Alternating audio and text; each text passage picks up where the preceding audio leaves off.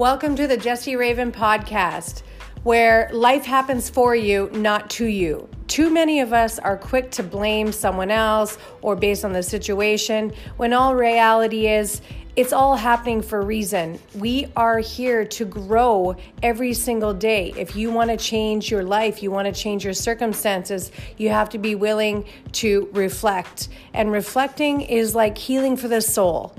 So life always happens for you in some cosmic way, and it's always attracted to you through people, through situations, through great situations, negative situations, your thoughts, your feelings, how your body reacts, your injuries.